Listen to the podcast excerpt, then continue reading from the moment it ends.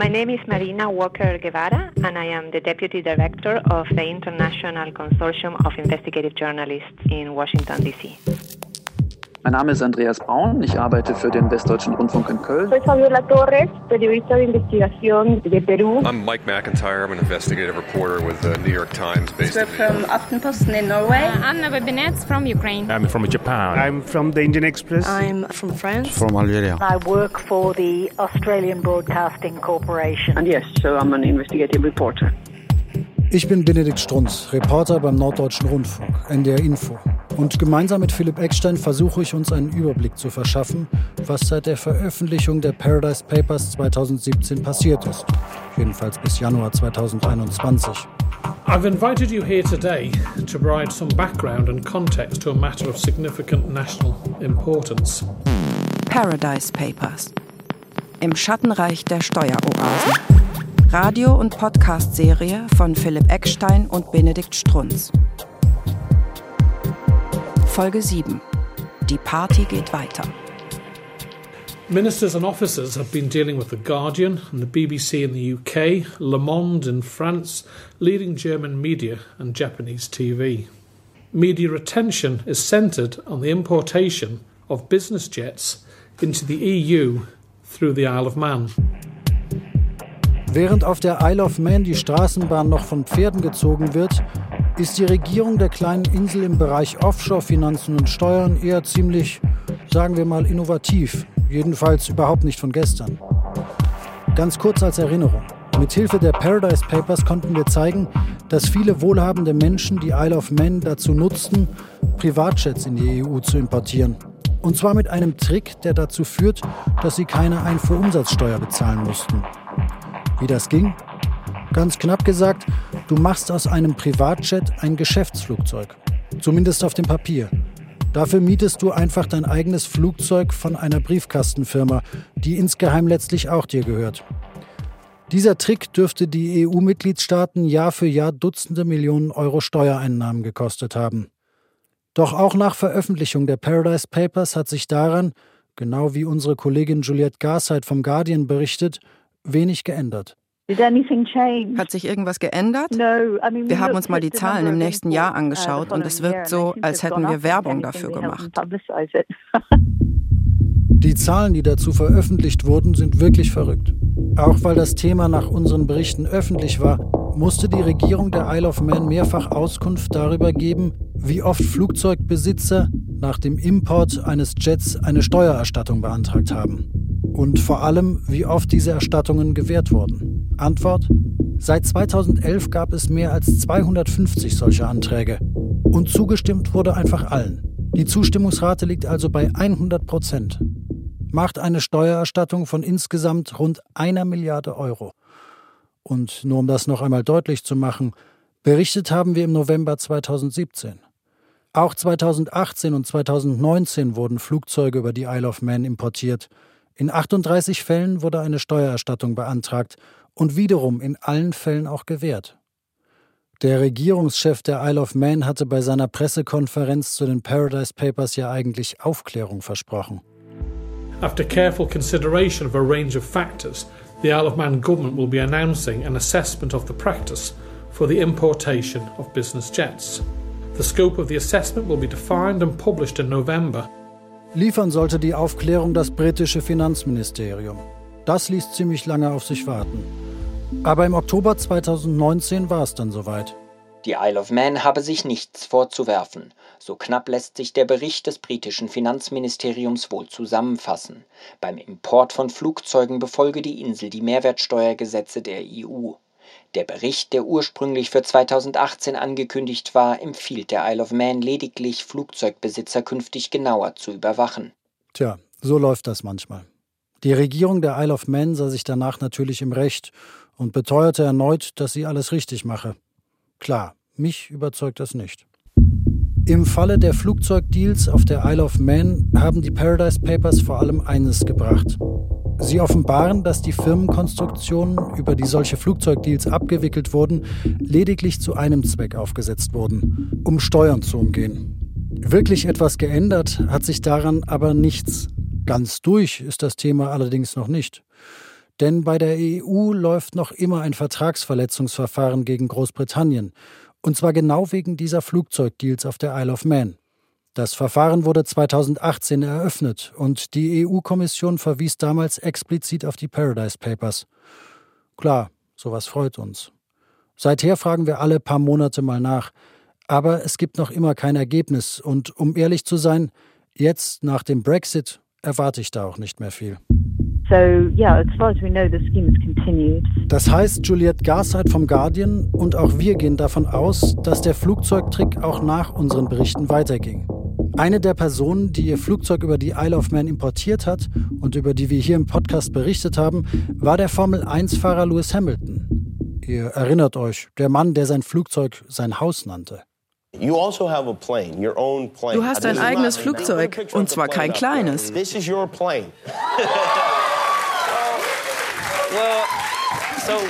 Wir reisen viel. Ich liebe Autos und ich liebe Flugzeuge. Und am Flughafen sieht man immer diese traurigen weißen Flieger. Ich habe immer gesagt, wenn ich ein Flugzeug habe, dann pimpe ich es. In dem Fall ging es um einen leuchtend rot lackierten Privatjet. Genau dieser Jet, eine Bombardier Challenger 605, tauchte damals in unseren Dokumenten auf.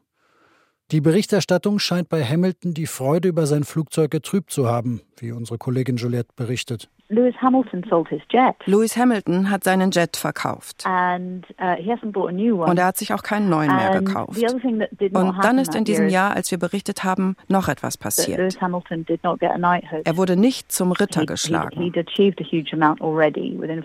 Er hatte ja schon sehr viel in der Formel 1 uh, erreicht und es war erwartet worden, dass er durch die Queen zum Ritter geschlagen werden würde.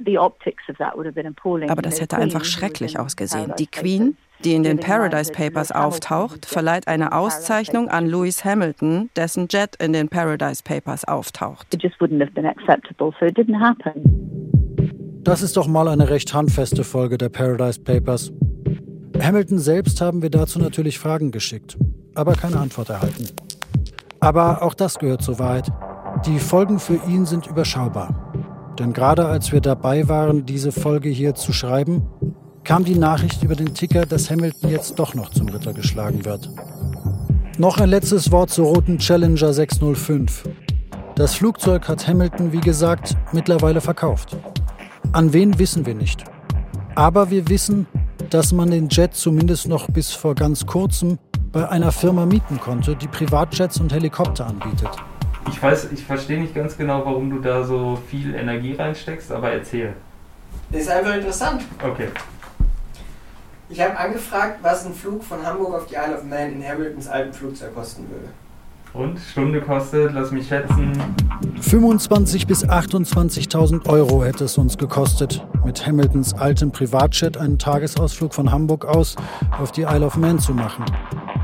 Vielleicht ist also jetzt der richtige Zeitpunkt, meine Glücksspielkarriere wieder etwas ernster zu nehmen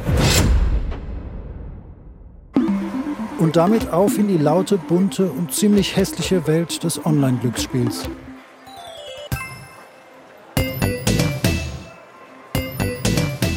Okay, jetzt habe ich ähm, mehrere Euro schon verspielt.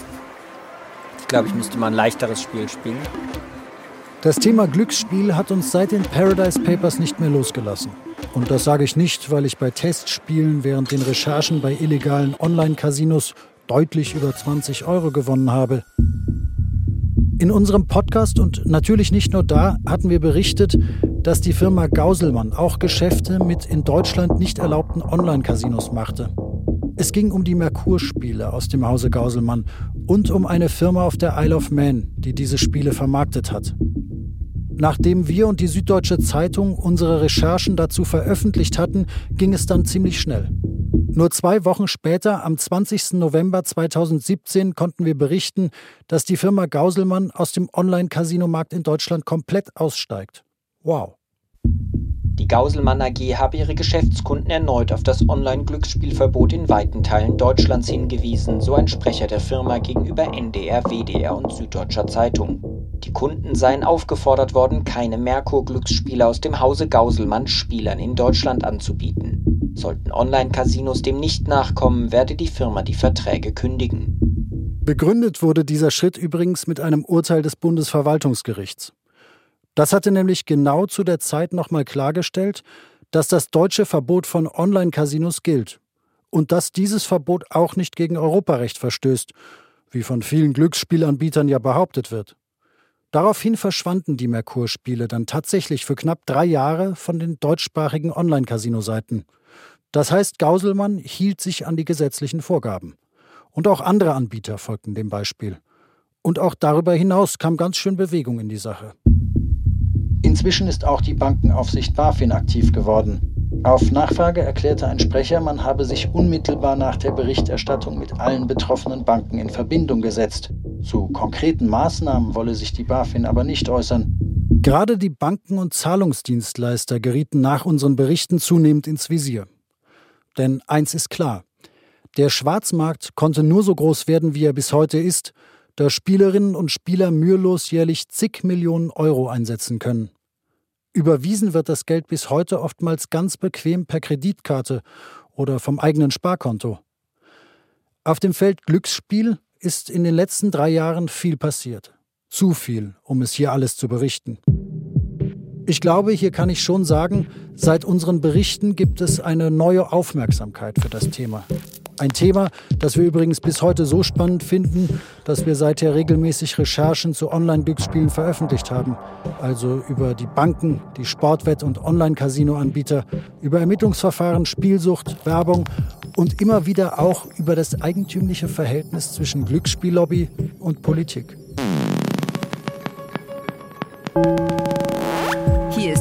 Erste deutsche Fernsehen mit der Tagesschau. Bislang waren sie offiziell weitgehend verboten, Online-Casinos, also Automatenspiele und das Pokern im Internet. Nach langen Verhandlungen hatten sich die Bundesländer darauf verständigt, Online-Glücksspiel künftig zu legalisieren. Ja, so sieht's aus. Es wurde zwar nach den Paradise Papers mehr gegen den Schwarzmarkt gemacht, gleichzeitig ist die Politik aber der Glücksspielbranche auch sehr entgegengekommen. Ab Sommer 2021 soll der Online-Glücksspielmarkt nun geöffnet werden. Und schon seit Oktober 2020 werden die zuvor illegalen Online-Casinos nun weitgehend geduldet. Darauf haben sich die Staats- und Senatskanzleien geeinigt. Klar, dass unter diesen Voraussetzungen auch Gauselmann und die anderen Firmen, die nach den Paradise Papers ausgestiegen waren, mittlerweile wieder zurück sind. Das heißt, man könnte sagen, die Paradise Papers haben hier kurzfristig viel bewirkt, nämlich einen massiven Fokus auf diese ziemlich fragwürdige Branche. Letztlich hat sich die Politik aber nicht dazu entschieden, den Markt auszutrocknen, sondern ihn zu legalisieren. Ein echter Sieg für die Glücksspiellobby. Expertinnen und Experten für Spielsucht sind eher fassungslos. Denn Online-Casinos gelten als besonders gefährlich. So, ich mache hier mal einen Punkt. Für alle, die das Thema Glücksspiel besonders interessiert, sucht mal nach dem Wort Glücksspiel bei tagesschau.de. Da könnt ihr viele unserer Recherchen zu dem Thema lesen. Ich weiß, ein etwas unschöner Tease in einem Podcast, aber das Thema liegt uns ziemlich am Herzen. Das Wort hat Lisa Paus für Bündnis 90 Die Grünen. Frau Präsidentin, meine Damen und Herren, es ist inzwischen vier Wochen her. Da wurden erneut Daten veröffentlicht, die Paradise Papers, nachdem wir LuxLeaks hatten, wir hatten SwissLeaks, wir hatten Panama Papers und erneut haben wir mitbekommen, wie massiv Steuervermeidung, Steuerhinterziehung und Geldwäsche betrieben wird, international, dass auch Deutsche daran beteiligt sind. Und äh, bisher hat dieses Hohe Haus sich damit nicht beschäftigt. Wir sagen, wir müssen dringend darüber sprechen, weil es braucht dringend politische Konsequenzen. Und damit wären wir beim schwierigsten Teil unseres Vorhabens, der Politik und der Frage danach, was hat sich da eigentlich bewegt? Am 13. Dezember 2017, von da stammt die Rede von Lisa Paus, herrschte im Bundestag ziemliche Einigkeit darüber, dass etwas getan werden muss. Michael Theurer von der FDP sagte im Plenum zum Beispiel, LuxLeaks, Panama, Paradise Papers, sie haben eine Dimension der aggressiven Steuervermeidung an den Tag gebracht, den sich viele nicht vorstellen konnten. Und es besteht in der Tat politischer Handlungsbedarf, vor allen Dingen, weil wir feststellen müssen, dass es keine fairen Wettbewerbsbedingungen gibt. Und das ist tatsächlich ein Problem, das oft unterschätzt wird. Wie soll ein kleines Unternehmen denn mit einem Großkonzern konkurrieren, der aufgrund seiner aggressiven Steuersparmodelle einfach deutlich weniger Abgaben hat? Mal ganz abgesehen davon, dass es der Allgemeinheit massiv schadet, das Café an der Ecke oder der Buchhändler könnten im Leben nicht Steuern sparen aller Paradise Papers. Denn diese Steuersparmodelle, die Briefkastenfirmen, die Offshore-Dienstleister, das kostet Geld. Nicht selten viele tausend Euro im Monat. Wenn man damit Hunderttausende oder Millionen spart, lohnt sich das. Für Großkonzerne kein Problem. Für kleine Unternehmen unmöglich. Es ist zur Normalität geworden, wovon wir glauben, es sei die Ausnahme. Und das ist was besonders Schlimmes, diese Parallelwelt, in der sich etwas entwickelt, auf Kosten einzelner Staaten, auf Kosten einzelner Völker, zugunsten einzelner internationaler Konzerne. Und diese Normalität, da müssen wir mehr tun als bisher. Lothar Binding von der SPD in der gleichen Debatte. Das Thema war danach gefühlt wirklich eine Zeit lang präsenter. Und auch aus dem Finanzministerium gab es Signale, künftig mehr gegen Steuervermeidung und Hinterziehung zu tun. Jemand, der sich seit Jahren intensiv damit beschäftigt, ist Sven Giegold von den Grünen. Im Europaparlament hat er auch an den Untersuchungsausschüssen zu den Panama Papers und Paradise Papers teilgenommen. Ich glaube, die Paradise Papers zusammen mit den Panama Papers, zusammen mit LuxLeaks haben sehr viel gebracht. Es gab ähm, eine ganz andere Aufmerksamkeit auf das Thema ähm, Steuerverbrechen und Steuergestaltung derjenigen, die eigentlich auf der Sonnenseite des Lebens und äh, wirtschaftlich erfolgreich sind. Das hat äh, zu großen Veränderungen geführt, bis hin dazu, dass wir jetzt ernsthaft weltweit über Mindeststeuersätze für Unternehmen reden. Und ähm, wir haben durch äh, die schwarzen Listen also die heißen so von der Europäischen Union, der Staaten, die gegen Minimalstandards verstoßen, in über 40 Ländern durch gemeinsames Handeln Steuergesetze verändert. Wenn Sie mich aber fragen, ob jetzt äh, der Sumpf trockengelegt ist, dann muss man leider ebenso klar sagen, nein. Das trifft auf die EU zu. Das trifft aber auch auf Deutschland zu. Es gab und gibt tatsächlich Bewegung. Es gibt auch eine neue Sensibilität, ein politisches Bewusstsein für das Thema und es wurden und werden Gesetze verschärft. Ein wichtiges Stichwort ist zum Beispiel das Transparenzregister, das Auskunft geben soll über die wirtschaftlich Berechtigten von Firmen. Aber natürlich reagieren auf alle gesetzlichen Verschärfungen auch die Firmen, die Steuersparmodelle anbieten und die Firmen, die bereit sind, dafür Geld auszugeben aber natürlich auch die Kriminellen, die schmutzige Gelder waschen und verstecken wollen. All diese Probleme sind nicht abgeräumt. Und gerade Deutschland bietet für Geldwäscher noch mehr als genügend Schlupflöcher. Aber auch in anderen Staaten gibt es weiter Probleme. Wie groß die sind, haben wir zuletzt bei einer anderen großen Recherche gezeigt. Im Herbst 2020 haben wir die sogenannten FinCEN-Files veröffentlicht. Bei der globalen Bekämpfung von Geldwäsche gibt es offenbar gravierende Probleme. Das zeigen tausende Dokumente, die aus dem US-Finanzministerium stammen. Journalisten aus aller Welt haben das Datenleak ausgewertet. In Deutschland sind NDR, WDR, Süddeutsche Zeitung und BuzzFeed News beteiligt. Ein Ergebnis der Recherche, trotz strenger Regeln konnten offenbar mutmaßliche Mafiosi, Drogenkartelle und korrupte Politiker ihre Finanzgeschäfte in großem Stil über internationale Banken abwickeln. FinCEN ist übrigens die Abkürzung für Financial Crimes Enforcement Network. Das ist die Behörde des US-Finanzministeriums, die Geldwäsche bekämpfen soll. Bei der Recherche zu dem Datenleak ging es also wieder um viel schmutziges Geld, um Briefkastenfirmen, Steueroasen und insbesondere um die Rolle der großen Banken. Und wieder hat das ICIJ die Recherche geleitet. Hello, I'm Stephen from NDR, dear colleagues, dear members of ICIJ, dear reporters from BuzzFeed.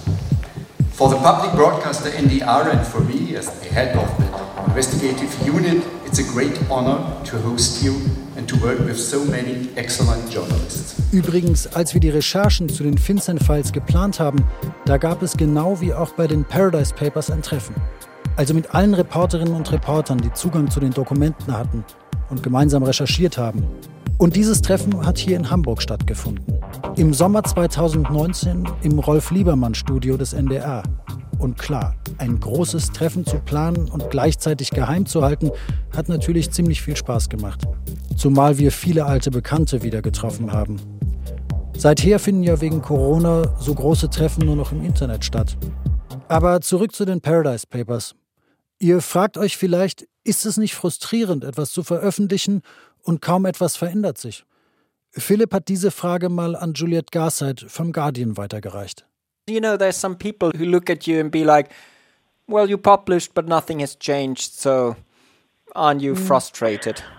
Oh, God. I mean, sometimes I feel like it's getting worse, you know? Sometimes I feel like we've almost helped advertise the system. Es fließt ja weiterhin eine Menge Geld in diese Steueroasen und es hat in diesen Staaten wirklich keine großen Reformen gegeben. Aber was wir erreicht haben, ist das System sichtbar zu machen.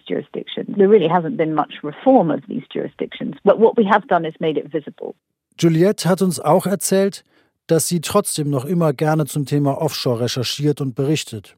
Wir übrigens auch. Und noch eins sehe ich genauso wie Juliette. Es ist toll, dass das Thema mittlerweile fest im öffentlichen Bewusstsein verankert ist. Du musst heute in der Regel nicht groß erklären, was eine Briefkastenfirma ist und auch nicht, weshalb es wichtig ist, über vermeintlich legale Steuervermeidungspraktiken zu berichten. Und all die Enthüllungen haben natürlich noch etwas bewirkt, wie meine Kollegin Marina Walker, die beim ICIJ die Recherchen koordiniert hatte, betont. I think that that has been like a really important eine wirklich wichtige Auswirkung dieser uh, Recherchen ist, dass all die Menschen, die sich stets auf Steueroasen verlassen haben, jetzt zweimal nachdenken müssen.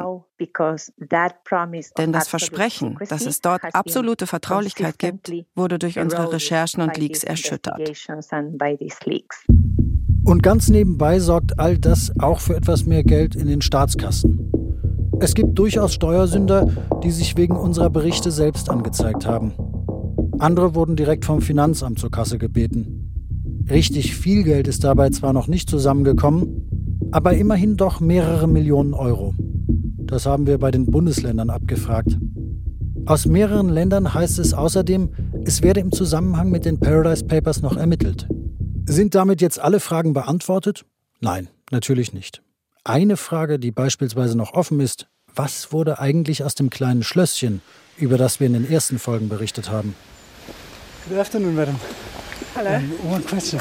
I'm looking for Wickham Court School. That's the one. That's yeah, right yeah. here. Yeah, and uh, press that button here. Perfect. When, when the gate is open, go through that main door, and the office is on the left. Lovely. Okay? Thank you very much. Bye bye.